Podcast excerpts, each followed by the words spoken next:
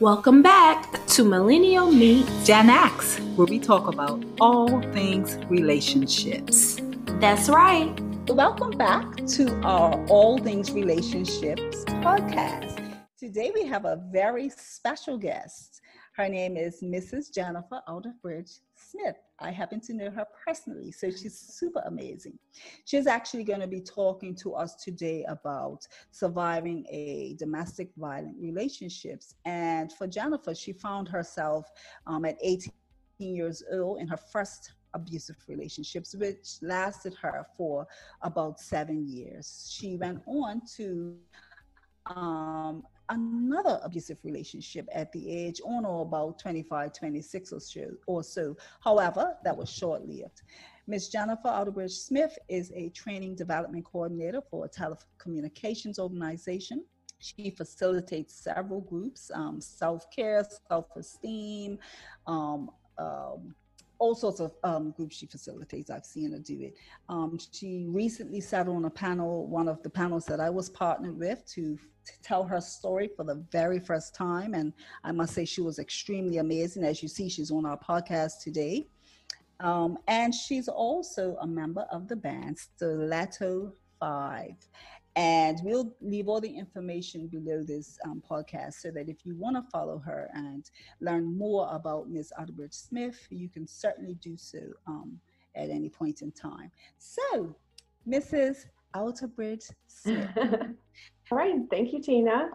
Yes. So, Miz Jennifer, thank you again for being on here today. Um, so, yeah. So, first, can you just tell us a little bit about yourself? Um.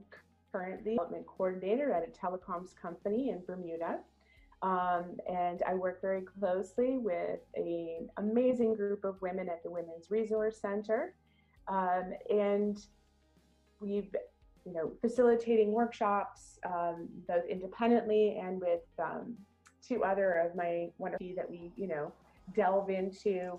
Um, And I've done self-esteem boot camps with them, et cetera. But that's really where my passion lies, is lifting up um, others. I mean, we work specifically with women, but it, it's not just women, you know, that I enjoy motivating and, and coaching people, because everyone needs that lift. Even, you know, those of us that are doing facilitating, you know, we need that lift. We need that um, positive influence in our lives and those positive reminders. Um, so I really do enjoy doing that. And this today will be my second podcast talking about surviving domestic abuse. Oh, wow. That's good. That's really good. And so with your story and with you talking about it, uh, how has it, you know, made you, you know, feel? You know, now that you're able to talk about it? I think I just, I felt it was time. It was time to talk about it. It wasn't something that I spoke about. Uh, still haven't spoken to some people about it in great detail, mm-hmm. uh, but I, I was ready. I wasn't uh, nervous talking my first time about it. I felt calm. And mm-hmm. I think that's basically, you can tell your story, you know, that you've healed from it when you can speak about it to other people. And I see it as an opportunity to help other uh, women specifically that have been in this predicament, because I think it's what one in four or one in five women have experienced domestic abuse, um, violence, or emotional or, you know, financial abuse. So it's quite common, yet it is not an easy thing to tell your story, especially it's not something you can do if you're not ready to tell your story. But I wanted to reach out and start telling my story to help other women, and for other women to realize that you can come out of this and you're going to be okay. And it's hard when you're in the middle of it at the time. You don't think that way. You're just trying to survive. But I feel, you know, I'm happy to talk about it now. Um, I don't, it's, it doesn't take me back there or anything like that. Yes. So when did you realize you were in a domestic violence relationship? And I was punched in the eye, um, you know, right, you know, downtown Toronto.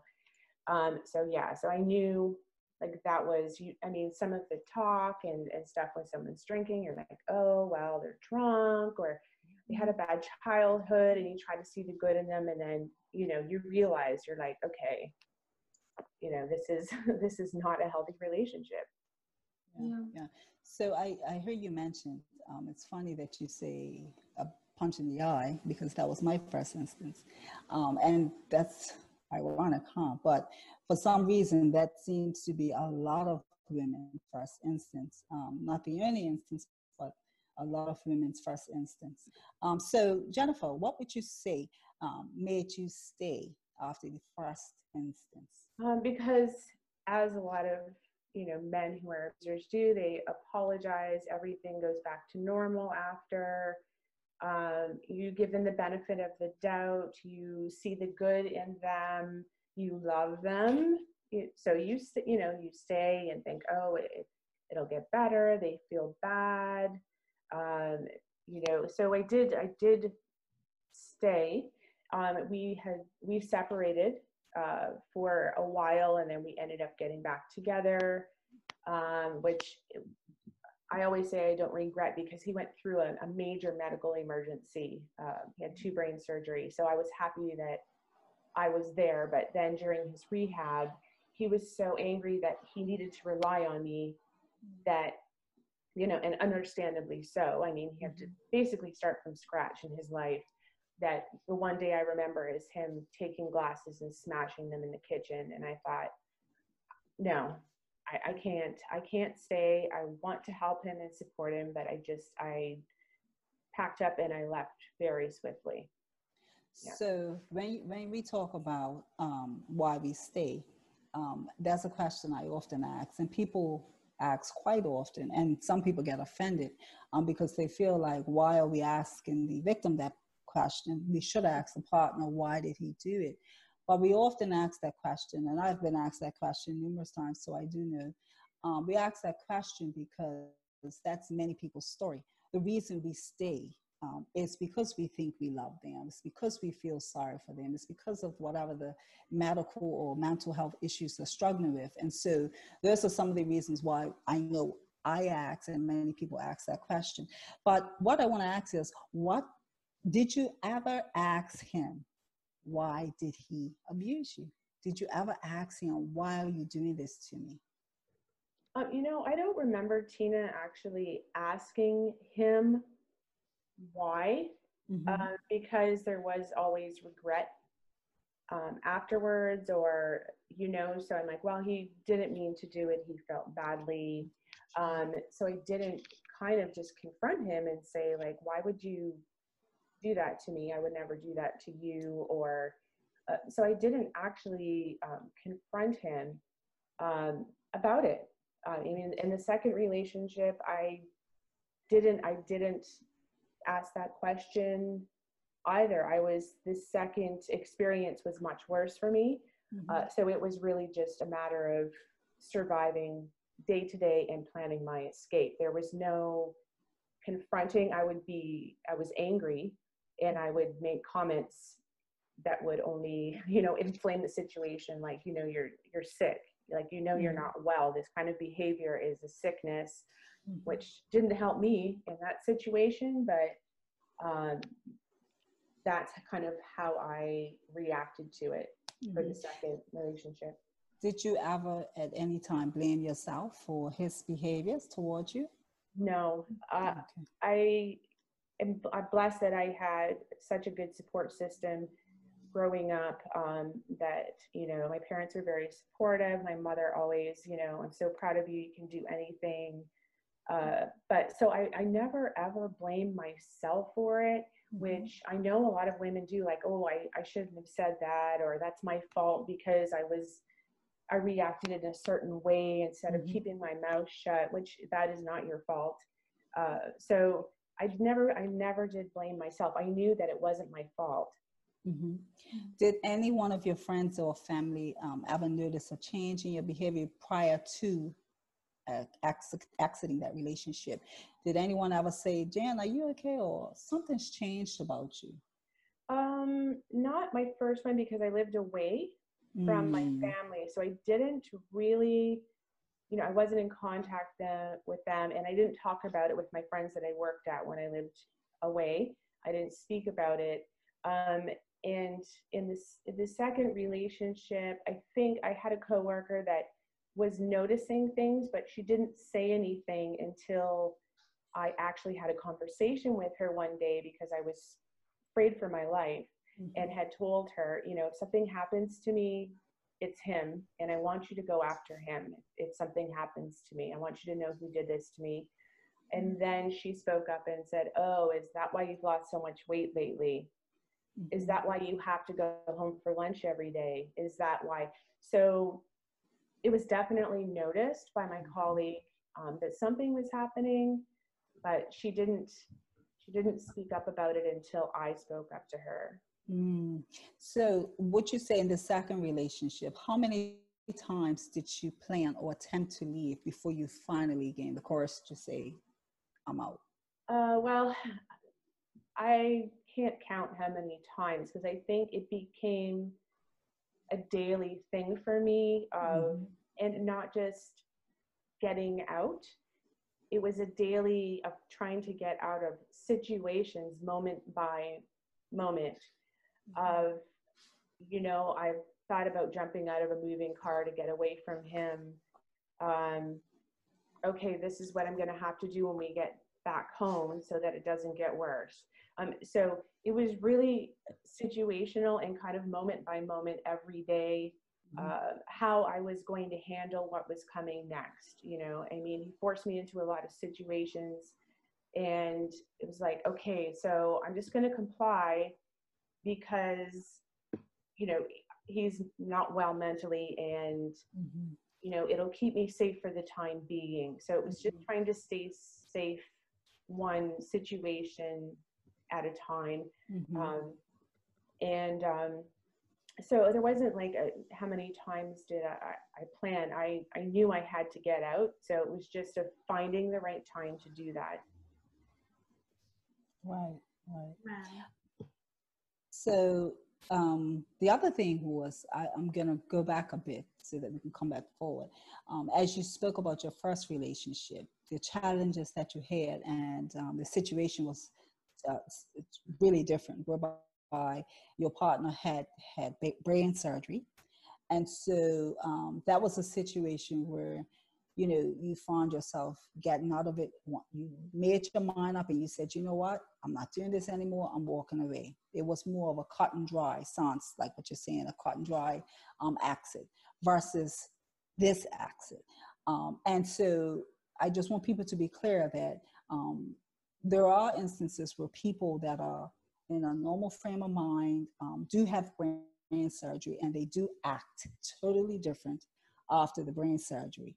Um, now, now, this is not to say that he wasn't acting this way before the brain surgery, but there are instances where that can happen. And so I just say kudos to you for gaining the courage in spite of what he had experienced.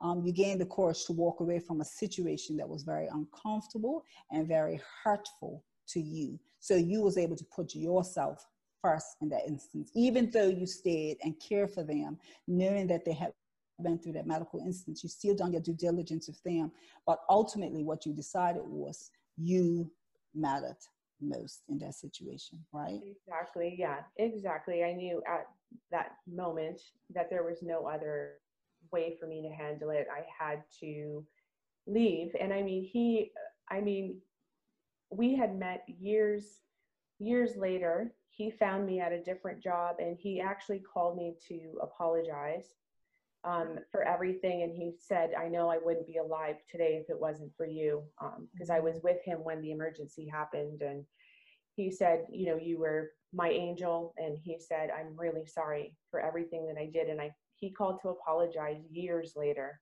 mm-hmm. which mm-hmm. meant everything. Wow. Wow. That's yeah. awesome. And yeah. so, and so as it relates to the second relationship, Um, there wasn't any medical issues involved, but it sounds like there might have been mental health issues, mental health challenges in that situation. And so it was a little bit more difficult for you to walk away. Um, it wasn't as cut and dry as, you know what, I'm packing up today and I'm walking away. Um, and so you fear for your life because of his mental health challenges, I'm, I'm assuming, right? Um, you didn't want him to react in such a way where you could have, I mean, ultimately you could have lost your life, I guess, if you wouldn't have made the right exit plan, if you didn't plan it accordingly, exactly. right? Exactly, exactly. That was the case that, you know, I didn't, I, I had no idea why mm-hmm. uh, he was that way. It wasn't that he, you know, said, oh, when I was growing up, uh, you know, this happened to me. Like there was no story behind the behavior that I could even say, like, you know, oh, well, you know, he had a bad, this happened to him. I had a bad childhood or, or A B C. He was just, uh, I don't know how else to explain it, but psychotic. Yeah. yeah. And so, and so everyone listening to this, I want you to be aware that um, although we do experience these situations in relationships, you want to take our time to plan these type of exits, because what we don't want you to do, we don't want you to stay or remain in these abusive relationships, but we also want you to walk away with your life, you know, where you can ultimately walk away living an abuse-free lifestyle, safe, safe planning. And so what I we often say is that do all your planning to walk away. It might not happen the first, second, or third time, even the fourth time. Um, continue with your plans, and it's always advisable to include someone or somebodies that you trust with your plan, um, so that when you do exit, you can have that second, third, or fourth person to basically support you. In your, in your case, um, you had that coworker that was kind of like, I saw it and I'm, I'm, I'm here for you, basically, I'm thinking, right? Yeah, exactly. And I, I, one thing I want to speak to is that you tend not to want to tell anybody because you don't want them. For me, it wasn't, it wasn't a, a shame factor. It was in the second situation, more of their safety. I didn't want them to get involved because that coworker did say, look, pack your things, come and stay, you know, with myself at my family's house. And I just, I didn't want them to go through the drama of him showing up there, mm-hmm. um, doing God knows what. And I didn't want them involved. And I didn't tell people, like, you know, some people have asked, like, you know, you have three cousins that play hockey. I'm sure they would have taken care of the situation for you. Uh, but you just, you don't want to involve the other people. So that's one thing I want women to know is involve people. Don't suffer in silence. Um, there are people, you know, your your true friends, your family will be willing to step in for your your safety. And, you know, here we are worrying about everyone else's safety, but mm-hmm. definitely have those people in place. Um, in the second situation, when um, I did, I said, you need to leave. We were actually house sitting um, for someone as a little gig. Um, and I told him that he needed to leave right away. Um, he did torture me, you know, after calling, did you lock the windows? No, you didn't. I'm going to come in there. Um, things like that. And then finally the homeowner called to check in, and sh she knew something was wrong. Mm-hmm. She said, are you okay? And I said, no, I'm not. I'm not okay. This is what's happened, et cetera. So, um, you know, she was planning to come back, and that's when I just packed my things and showed up at my mom's door and said, I'm, I'm coming home now. And she said, okay. And that was kind of it. I just took my things and, and I left a lot of things behind that, you know, mm-hmm. things that meant a lot to me, but, you know, in the grand scheme of things, I'm alive. Yes. That's um, important. Yes. So Jennifer, um, as I listen to you talk, you know, I don't think there is an easy path for someone who's been through trauma to actually tell their story, you know. So were you able to heal after the abuser apologized? Were you able to, to forgive him? In the first situation, yes. Absolutely, because years had passed, you know, I had, he, you know, I had healed, I had healed from it. And he, you know, had found me, reached out to me um, specifically to thank me for everything that I had done uh, and to apologize. So um, I, I hadn't, for me to hold on to that, mm-hmm. you know, forever is only going to hurt me. So it was quite easy to forgive him. In the second scenario, I just, I just moved on because there was no apology, no acknowledgement of the behavior. Um, I mean, I still, if I see a picture of him, I just, I'm like, ugh, ugh, you know? And it was just so, that would be a very um, hard forgive for me. Probably one of the only people that I haven't been able to forgive in my life. Mm-hmm. Yeah. Yeah. Just, yeah, being honest, say, oh, forgive, you know, but mm-hmm. no, I, um, I haven't, I haven't forgiven him for what he did to me mm-hmm. and to the other women that he's done it to. Yeah. So what information can you give to domestic violence survivors? Well, I think, first of all, I mean, in the second scenario, you asked me how I healed from it if I wasn't able to forgive. And I reached out and actually went to a counselor. So I thought, I was, I was very angry. I was, you know, if I go out and men were making, you know, smart comments thinking, you know, they were all that, I would, I have, you know, a very biting tongue. The sarcasm reached a new level. Mm-hmm. And I realized how angry I was and that I needed to do something about that because I didn't like that about myself. So I went, I went to a counselor. I didn't, the counselor looked at me like she had no idea what I was talking about. So I went to group counseling, and I would really recommend the group counseling because you're with everyone else who has been in this situation. That's right. Um, when you talk to other people outside of a group that of women that have gone through this, they kind of look at you like, oh my God, you know, oh, and, and it is, it's, it's shocking for people to hear these stories, but it doesn't help you. Mm-hmm. So group counseling, you know, you'd make a comment and another girl would be like, oh my gosh, I went through exactly the same thing. And it's such a safe place for everyone to talk, and they, they truly understand, and you end up helping each other. So I would, I definitely recommend that. Um, the other advice that I have is I don't look at what happened to me as that's me, that's part of my personality, that's part of who I am. Um, I'm a victim, um, and technically, you know, I'm a survivor. I'm a, a domestic abuse survivor, but I never associated it with who I was as a person. And I think that is a very important part of mm-hmm. how you heal and move forward. Instead, I think this is something that happened to me. This is an experience that I went through in my life, but it's not who I am. Yes. Right. And makes a huge, it really does make a huge difference of I am not that person that he said I was. And so I just wanted to piggyback on top of that, Jan, because that's such an amazing point that women need to get and to truly, truly receive, because oftentimes women believe it's who they are. And that's where a lot of the secrecy comes into play.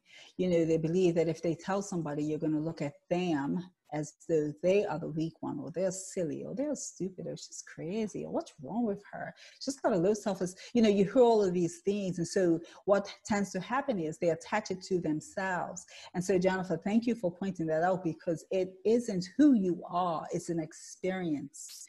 And that was put on you by somebody else. And so it, I always say it's like a movie. You're sitting there watching a movie, and all of these things are happening. I was sitting there looking like feeling all these emotions. You know, when you're looking at a movie, you're looking at all these things going on, and you're sitting there saying, oh my God, oh, oh, oh, all these things. That's really, to me, how I feel about being in that situation that I was in. I felt as though all of these things were happening to me. I couldn't explain them. I couldn't stop them. I couldn't prevent them. Um, but I knew it was happening to me. And so for me, I think that's why it took me so long to speak up, right? Because I never received it as, oh my goodness, I'm a victim. I, I never did that. And, and that's really what we are. You know, we are victims of domestic violence. But I always received it as, you know what? I survived this. And if I can survive this, anybody can survive. And then we all say the same thing, those of us who have walked away from those type of relationships. And so if anything women can get from this, Jennifer, is exactly what you say. You know, it's not who you are. Jennifer, no, Jennifer's not a victim and on a broken leg. per se, that's what you're saying, but she actually is someone that did survive somebody else's behavior towards her. Yeah, exactly. Exactly. Yeah. There's no, you know, some women feel, um, you know, shame about it. Mm-hmm. Um, it wasn't, I don't think it was shame that stopped me from speaking out. I think you're just quietly working in the background, trying to figure out figure how to out. get the heck out of there. Um, figure it out day to day, moment to moment. Um, you know, how are you going to get to that point where you're, you're out of there and you're, and you're done with it.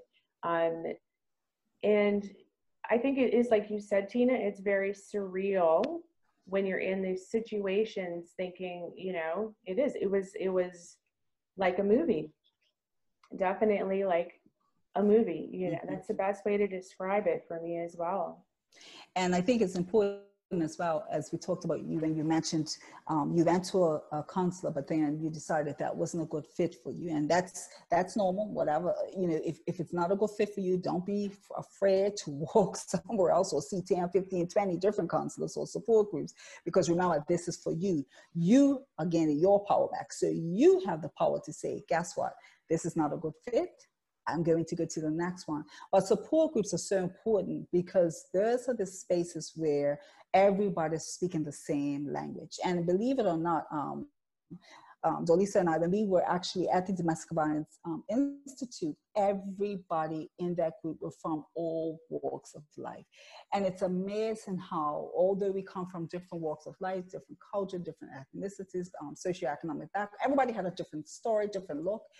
Everybody talked about and experienced domestic violence the exact same way, right? And so that's what, it was like a support group, right? And so support groups are for those who are looking to tell the same story. You're of like minds, right? And so I always encourage not just survivors um, and victims of domestic violence to join and support support groups, but survivors alike, because survivors coming back to a support group also encourages Um, those who may be ex currently experiencing their situations. It shows them, you know what? Oh my goodness, she got out. Oh, she did too. Oh my goodness, but she had my same story. So I often say, you know, for survivors as well, don't be afraid to step back to help pull somebody else to where you are. And so I often have support groups as well in Bermuda. And of course, Dolisa and I has ours online. Um, and I always encourage people to just show up. Um, those who are looking to do the right things and saying things to help other people, because we never know who can benefit um, from our story or how we walked forward. Yeah, I, I definitely think that that's a, it's a great idea to share your story. Um, and it lets other people know that are still going through it that you're, you know, you're going to be okay.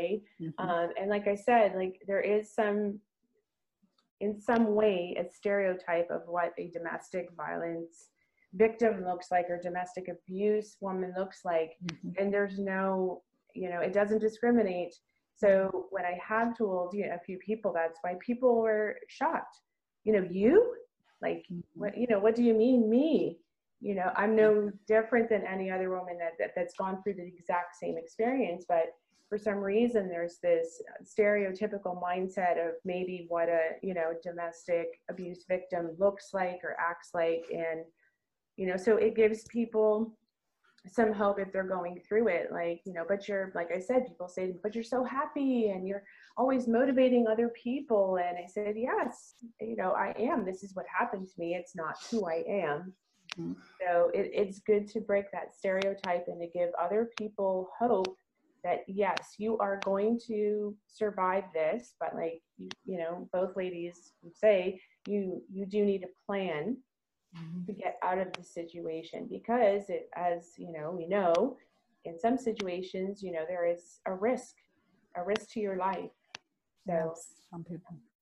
Some people have, have, have lost, some people have, you know, lost their lives. And so if, if we, if we do want to be really strengthened and, and see domestic violence for what it really is, surf the internet. There are trillions of stories out there of life and death situations, not just for the victim, the immediate victim, but for family members, the secondary victim, which are sometimes family members, their children, their pets, you know, their friends, their neighbors. And so we have to, we have to be mindful that we always think we're the ones that can get away, or we always think we're the ones that can change a person, right? Or we always think that it's not going to be us. Um, and so Jennifer, I just want to speak on that, how we how we look at people and feel as though, um, oh, looking at you, they wouldn't think it because you're so happy-go-lucky, you're always pouring into everybody else, which you do, you know, and so people tend to look at that and say, well, she's so happy-go-lucky. People's picture of victims of domestic violence are somebody sitting there with a black and bruised eye and um, their hair's disheveled and they just seem like they're out to space all the time. That's not the reality. And those of you who's listening, who are victims, you know that's not the reality, because most of you and most of us looked, looked probably better than most people leaving our homes every day. And, and basically, because that's the only time we have control to feel better about ourselves. So we, we can't just look and think somebody's supposed to look with a black eye or disheveled or quiet or scared to talk. Although that's also some of the behaviors of a, a victim of domestic violence, but there are also victims that are like you and I and everybody else. I was always very, people say bossy or spoke my mind or didn't care what people thought. Um, and that was, that's the result of, like you said, in, maybe on the panel, how sometimes what we've been through gives us these new behaviors, right? So we couldn't do it in those relationships. So when we get with other people, it's like, you would never treat me how I was treated before. So I'm gonna get you. you before you get me. And so we can't just look in, at one template or one blueprint of what a domestic violence victim looks like, because it's a doctor, it's a lawyer, it's a teacher, it's a um, janitor, it's a, a nurse, it's a neighbor, it's your mama, it's your sister, it's your brother, you know, it's, it's your child. It's just about every and anybody that you would least expect sometimes. Exactly. And I mean, as I say, you know, you only see what I let you see. Right. So you know, that's the face that people, you know, you put forward is that everything is, is okay, you know, so you never, you can't, you have no idea what people have gone through in their day just because they look put together, um, they're, you know, positive and, you know, oh, she's very successful at her career and she's, you just, you have no idea. And we tend to idolize people based on what we see on the outside.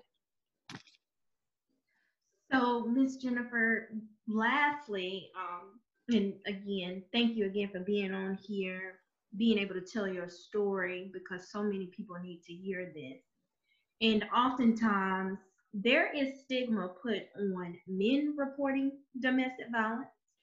And so, what message can you give men and women who are wanting to get out of their abusive relationship? Uh, I guess to reiterate what I was talking about is that it's not about, it's not something to be embarrassed about. You didn't do it. It's something that you're experiencing or that has happened to you. It's not who you are. Um, I think, like you said, for, for men, it's especially hard, you know, it's a, it's a big ego thing, you know, I would think, for them to come forward and say, but this behavior is not going to stop in this relationship. And you need to be safe. You need to be happy. You need to be healthy. Um, so don't internalize what's happening as this is who I am. It's not. Um, you know, talk to people that you can trust, because it's harder to create a plan to get out if you don't have any help, you know. If there's no help, there's no one you can call, no one that can pick you up, uh, no one that, you know, if you're a woman, if you need another, a, a, a man, a cousin, a brother, a colleague, someone to come um, there so you feel safe. Um, and for men, it could be, you know, whoever, it, it could be a, a trusted friend or colleague, but reach out to people and let them know what's happening. Darlisa, like, I, I just... I don't think that it's spoken about enough mm-hmm. with young people. So if like, what if you don't, what if you don't have to go through everything that we went through, you right. know, because we didn't, we didn't have that conversation in our household. Just, and it was too the, the era, you know, that I grew up in. It wasn't mm-hmm. a conversation that we had in the house, you know, with your parents about these are the red flags in a relationship, yep. et cetera, et cetera. So I think that that is where a huge focus needs to go, is to make sure that our young, not just the young women, the young men are in this conversation with the young women, you know, to say, these are the red flags when you start doing this, and to raise awareness for young men to say, oh, if I'm being controlling, or like, oh, you don't need to go see your friends. Why you got to hang out with your friends? You should be seeing me. They need to be part of that conversation of, this is not acceptable behavior. Mm-hmm. This is abusive behavior, you know, and same, and same with young women. Young women are not just victims. They could be abusers as well. But I think addressing it with our young people is huge. I mean, going into schools um, and talking and presenting about it, um, whether you do that in a, a skit um, of a real life story and bring it to life or whatever it is. Um, mm-hmm. But definitely, I mean, gosh, if we can reach all the young, you know, reach those young people so that, you know, you can save a few of them from going through this or from doing it. Um, but just know that getting out is the right decision for sure. And you'll have more people than you know of that will be supporting you. That's good. And again, just thank you uh, for being on here today. And, you know, when I first started off with uh, talking about unhealthy relationships, I was kind of um, surprised how the guys actually like jumped in conversations, uh, wanted to meet with me on campus, you know, talk more about my group and just really learn exactly, you know, what is domestic violence, sexual assault, you know, and just when you're talking about it, men have their perspective, women have their perspective.